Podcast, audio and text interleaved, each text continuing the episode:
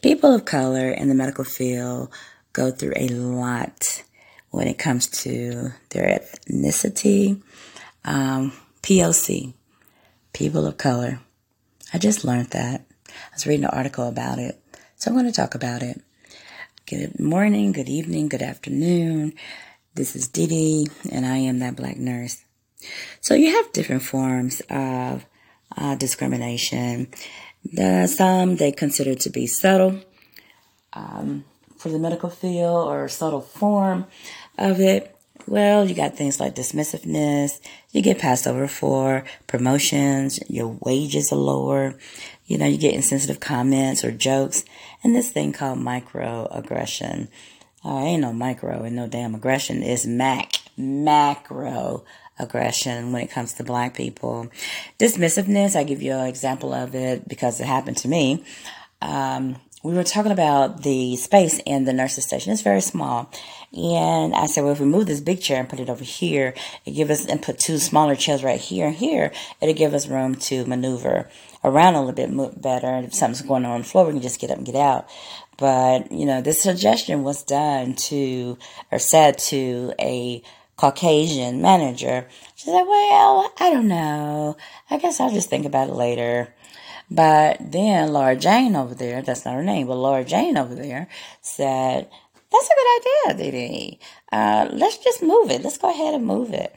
And then the manager's like, that is a good idea. Good idea. Yeah, I think that's a good idea for us to do that right there. Now, I stop in the middle of my tracks, and people that know me know I'm probably about to say something ignorant to you, but I just turned around. And I looked at her dead in her face. Her face turned red as hell. Okay. I'll talk to you guys later. But she wanted to give the accolades to the other young lady that's Caucasian. But me saying it, I just got dismissed like I ain't said a word. Now, passed over for promotions, I said I've experienced them as well because, you know, newer people that come in, they're Caucasian, they will get certain positions, get the precept more, even though they're not qualified to do it. And I have to be qualified, take a course and all of this to do it. And I listened the other day to the girl that they have doing the orientation most of the time, or the precepting most of the time. She gets to do it, but her qualifications ran out 5 years ago. So I was like, are you kidding me right now? And you told me I had to do the course before you even put anybody with me? Yeah, okay. But she gets the positions. She's been, she's getting more duties to do. And I'm just looking at her like, how is this possible that she's getting asked to do this, that, and the other? And I get overlooked, and I've been there longer than what she has. But again, she's Caucasian. It's just what it is. The lower wages, my example of that for myself, I asked a 12-year nurse that was getting ready to leave the facility, where was she going? She told me where she was going. I asked her, if you don't mind, how much do you make an hour? She said $38. That's for 12 years. And I made just a couple of dollars more than her, and I have 22 years. So something's wrong with this picture. Yeah, I took it up with management because I appreciate it, and things got changed. And they will not always do that. They rather get rid of you than pay you more as a Black person. And believe me when I say it, you get an X on your back. It's like, yeah, come mess with me now. Just come on, mess with me, mess with my schedule, mess with this, mess with that, to the point to where you want to quit. It's stupid, but it's true. So I read a Harvard Business Review. It said that people of color, job applicants, which we really know this, that they whiten their name and on their resumes so that they have a better chance of receiving a callback for a job. I said this has been happening for a long time. If I'm not mistaken, 2020 did an episode on that, and I might be mistaken, so don't quote me on it, but 2020, I think, was the one that did a study. And it showed that people would do that. The people whose name is LaQuisha, LaKeisha, LaTisha, Malala, I don't know, Kamalamalama, just whatever it is that sounds too ethnic, would not get a call back. And then those that did get in the door, they have to be way more advanced or educated to get the job, period. Even though the person that's interviewing them is Caucasian, has way less than what they have, and should not even be doing the interview of this person, but they are. And some of them, like I said, with the weird names or whatever, not weird names, the names that their parents decided to call them, they get their resumes just torn up and put in the trash. Now, this was the actual thing, and I believe it was 2020. So just go and see if you can find it and listen to it for yourself.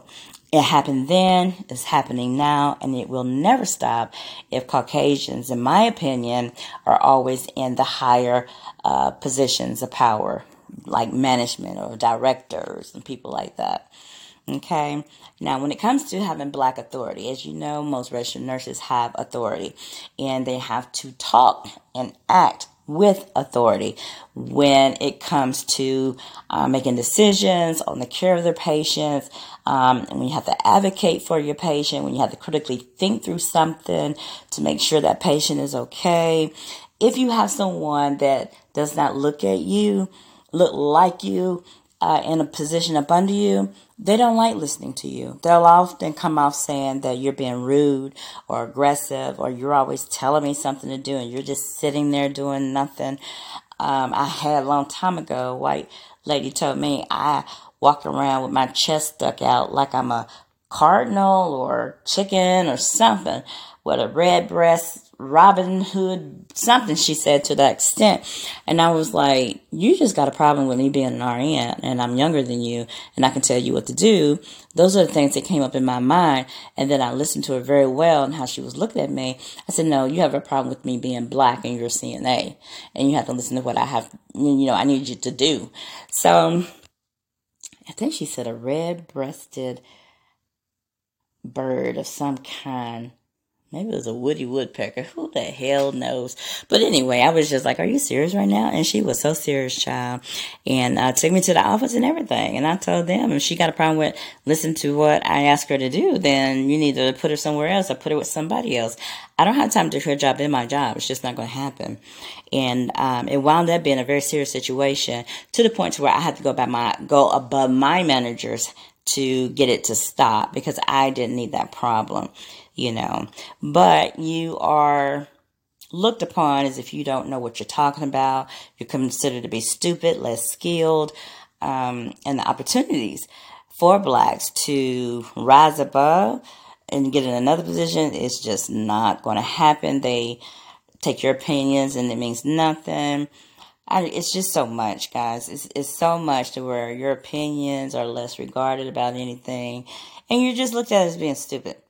But you're considered to be, if you're black, you're going to be in a disadvantage at all times. And you're at disadvantage because leaders who are usually white or Caucasians are more likely to accept those ideas that from people that look like them. And like I said, it's Caucasians are predominantly in the higher management positions.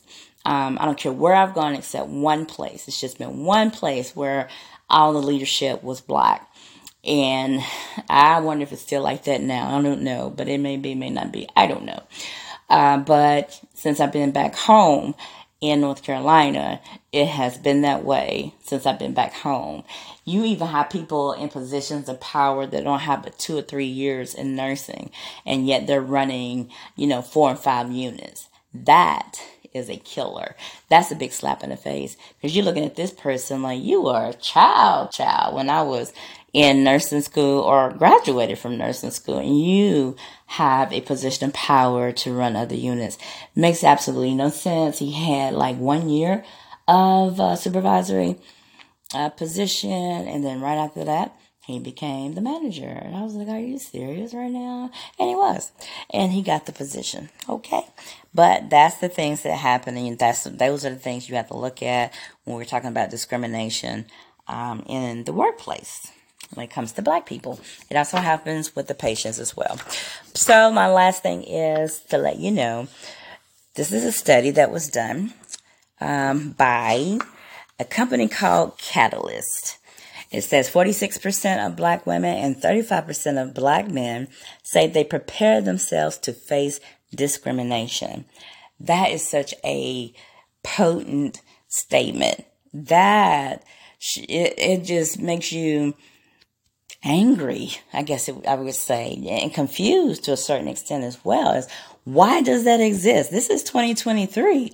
Why is that existing in the medical field? It's crazy. 69% of Black women have said that they thought about quitting their job due to the systemic discrimination. So that means that promotions, again, you get overlooked. You try to move to another area of nursing, you get blocked, so you can't transfer. It's a constant thing of acting a certain way.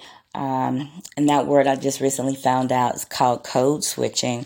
I'm going to do a podcast on that, but it's totally a thing of watching your back, of making sure you don't act this way, dress this way, talk this way, not get loud, don't say something too soft, but, don't seem aggressive or rude, don't confront people, because if you do, you're going to be looked at as an aggressive person, although this person just said something to you that made you react.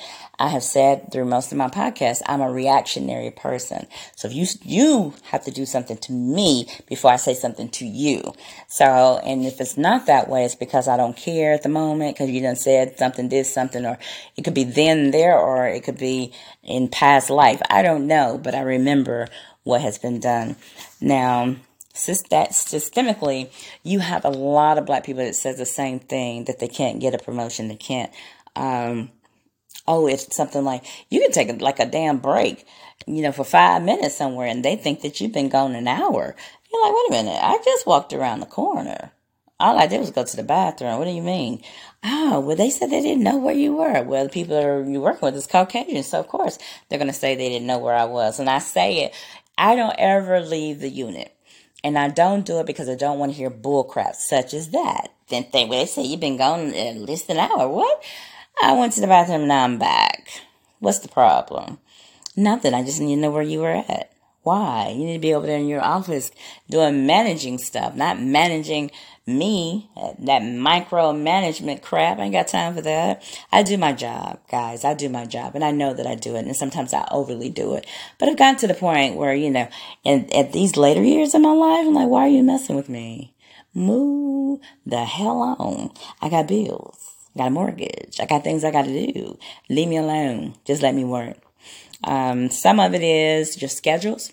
They'll mess with you on your schedules. I only asked for one day out of the whole cotton picking year off, and they had me working the day before the holiday and the day after that holiday. I looked at my white counterparts, because remember, I'm the only Black on first. All of them worked the day of the holiday, but they were off the day before and the day after. All of them. Every last one of them. And I said, what kind of mess is that?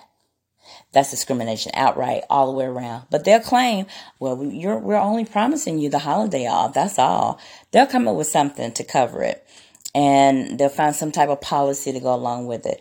And all of it's just BS to run over people, to make people feel bad, to use people, to show your discrimination and your dislike of them, which is crazy, but it happens all the time. So they said there's diversification in management.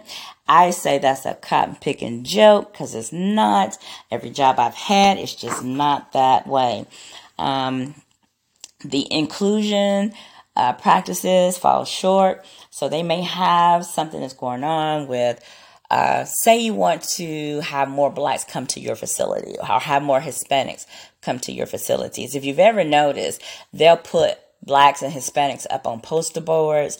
They'll say that in their little marketing, whatever that they put on television, or posters sent to your home. This is how they make you feel in or think that the hospital or whatever facility you work at is inclusive, is diverse. But if you sit still and you go and look at the management teams, if you sit still and you look at the upper echelon management, CEO, CEOO, double O's and B's and C's, those people do not look like you. So you have to sit back and wonder, where is the inclusion? Really, where is it at? Discrimination exists.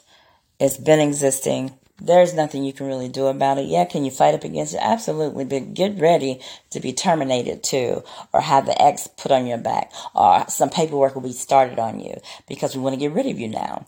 That's how you know. it's time to go.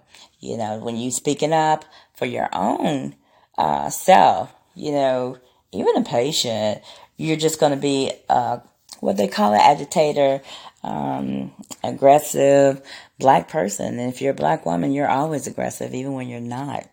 I can be talking just like I'm talking right now, and somebody declare I'm being rude to them. Now, if I get upset, I do go up an octave, but I'm not rude or loud or cursing you out or anything like that. But you're going to understand, because I'm looking at you dead in your eyes. I'm not playing with you. You better move on. That's all I got to say. You just better leave me alone. I got work to do. So I give you my very last story.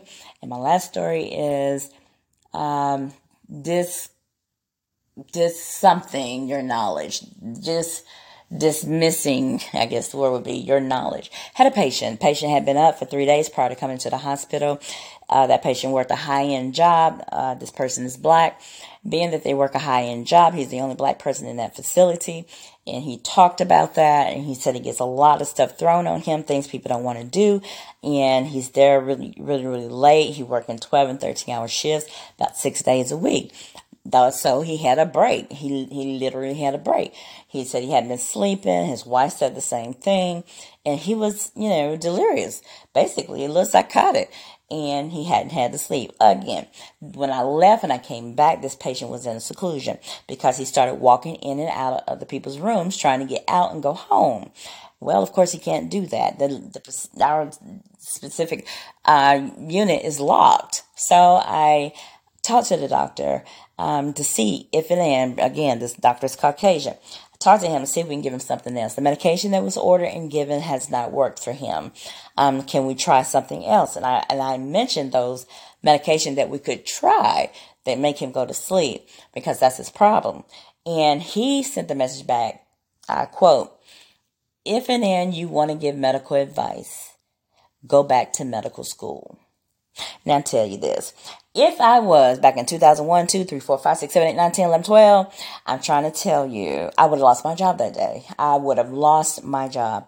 I got so upset, I put in one of the upper management people in the conversation. And that person said that they'll get back with me in a little bit. Meanwhile, in between time, I let the guy out, because seclusion rooms don't do you good, any good, when you are already psychotic. You're in there with all those voices in your head. The lights are bright. You cannot get any sleep. Standing up at the door, looking out that window, because it just can't go to sleep. So I literally went to another doctor and asked them to give me some medication. And they did. And I got him out and I put him in his room and made him go to sleep. And he did. That's all that I was saying. I was advocating for my patient. But because this crude, rude, smarty pants, prick of a damn dick doctor said that to me, it pissed me off. It really pissed me off. But it also goes to show, you get dismissed. You're not able to make certain decisions. You know, you can't even give suggestions, which is what we're supposed to do. But he's telling me I need to go back to medical school. Now, mind you, again, and I know I keep saying it, I have 23 years, 23 in nursing, 23.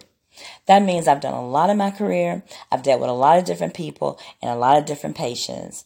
And I'm very good at observation. So I wasn't trying to tell you what to do. I was just advocating for the patient to see if we can try for something else to help him get some sleep and get him back home to living his life that he was living prior to coming in here. He just needed some sleep.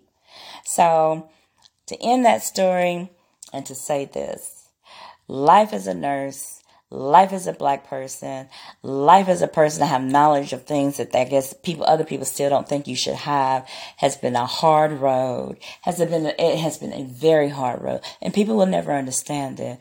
And I don't expect them to, but I do expect them to listen to what I have to say about it. I will just see how things go later on in life, because I'm not going to do this for the rest of my life, but right now it is what I plan to do. So thank you for coming to listen to my, stories about discrimination and some of the things that I looked up to see, are other black people experiencing the same thing? And they are. So it's not a myth. It's not a joke. It's just the truth. So whenever you come into the hospital and you see a black nurse, just say thank you for being a nurse. because we don't even get that much. You know how you do the veterans? Thank you for serving us. Hell, nurses too. Thank you for serving us, because we serve everybody, anybody. I don't care what they do, what they say, how they make you feel or anything else. Your job is to take care of that patient.